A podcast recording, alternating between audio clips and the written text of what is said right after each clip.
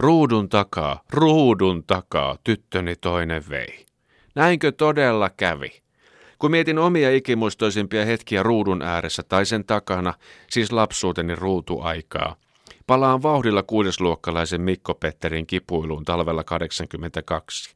Olin yläkerrassa huoneessani ja luokan nätein tyttö yhdessä melkein yhtä nätin kaverinsa kanssa heittelivät lumipalloja huoneeni ikkunaan, huusivat ruutuun. Minä olin jo silloin toivottoman ujo. Laskostuin ikkunaruudun alle ikuiseen piiloon. Punastelin poski sähköpatterissa kiinni. Oli niin tavattoman jännää, että en kaivannut muita laitteita. Ihminen on semmoinen, ruutu on merkityksellinen, katse merkitsee kaikkea. Näemme kaikkea kiihottavaa ja valitsemme katseemme suunnan. Joskus ei melkein tohdi katsoa. Uusi tutkimus se kertoo, että vanhempien tulotaso vaikuttaa lasten ruutuaikaan. Ruutuaikasuositukset ylittyvät ja reippaasti, varsinkin jos vanhemmilla ei ole varaa viedä nappulaa ridaan tai shungaan.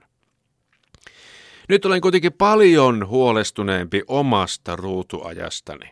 Mitä se tekee minulle, maineelleni, psyykelleni? Vahtiiko sitä kukaan? Voinko hukata oman elämäni tämän ainoan kokonaan jöpöttämällä ruudun ääressä tunnista toiseen? Keski-ikäisen ruutuaika mielletään monen kohdalla nykyisin älypuhelimen ja tietokoneen ääressä vietetyksi ajaksi, niin kuin junioreillakin. Ja nyt olen vielä huolestuneempi. Nimittäin minulle 46-vuotiaalle keski-ikäiselle ruutuaika tarkoittaa sitä aikaa, jonka vietän keittiön nurkassa omalla paikallani ikkunaruudun ääressä. Katse on tiukasti suunnattu kohti ulkoista maailmaa. Se kertoo paljon sisäisestä maailmastani. Olen monta tuntia päivässä kiinni ruudussa. Vielä viime viikolla huokailin, kolaako kukaan. Tänään näin naapurin uuden kullanvärisen mersun ja touhukkaan olemuksen. Seurasin pitkään. Hidastin jopa pahtoleivän purentaa. Olen varmasti tuttu näky ruudun ääressä, naapureille. Pyöreähköt kasvot samassa kulmassa kuin Moona Liisa, paitsi että en hymyile. Mutta että aina löydettävissä samasta paikasta. Kukaan ei ole varastanut, ei tee mieli edes yrittää. Aika usein naapuri tuleekin lainaamaan kananmunia tai hienoa sokeria. On varmasti eukkonsa kanssa noterannut, että on se kotona. Naamari kuupotti tutulla paikalla.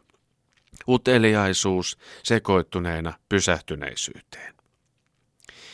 Ja olen hieman iloinen siitä, että kevät tuli valoineen. Näyn nimittäin ikkunaruudussa hieman epäselvemmin piirtein kuin vielä helmikuun pimeydessä ja keinovalossa. Tässä iässä tosin muutenkin piirteet ovat epäselvät ja ahavoituneisuus rajat ylittävää.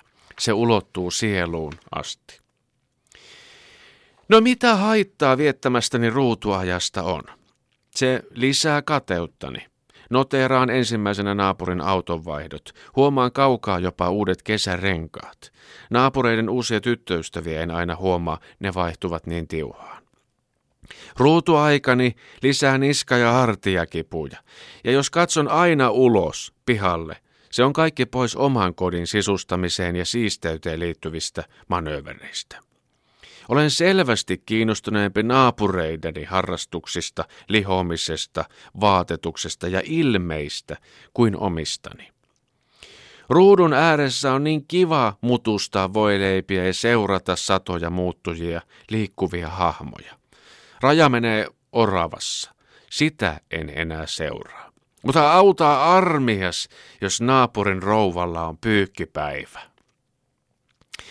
Henkilökohtaisen hygienieni hoito on heikentynyt jopa 30 prosenttia.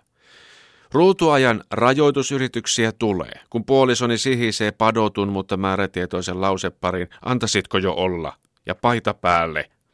Siirryn hetkeksi Ylen verkkosivuille. Mutta kun ruutu on iso ja juuri pesty, siitä pystyy tarkistamaan tärkeimmät, kun pyörähtää jääkaapilla.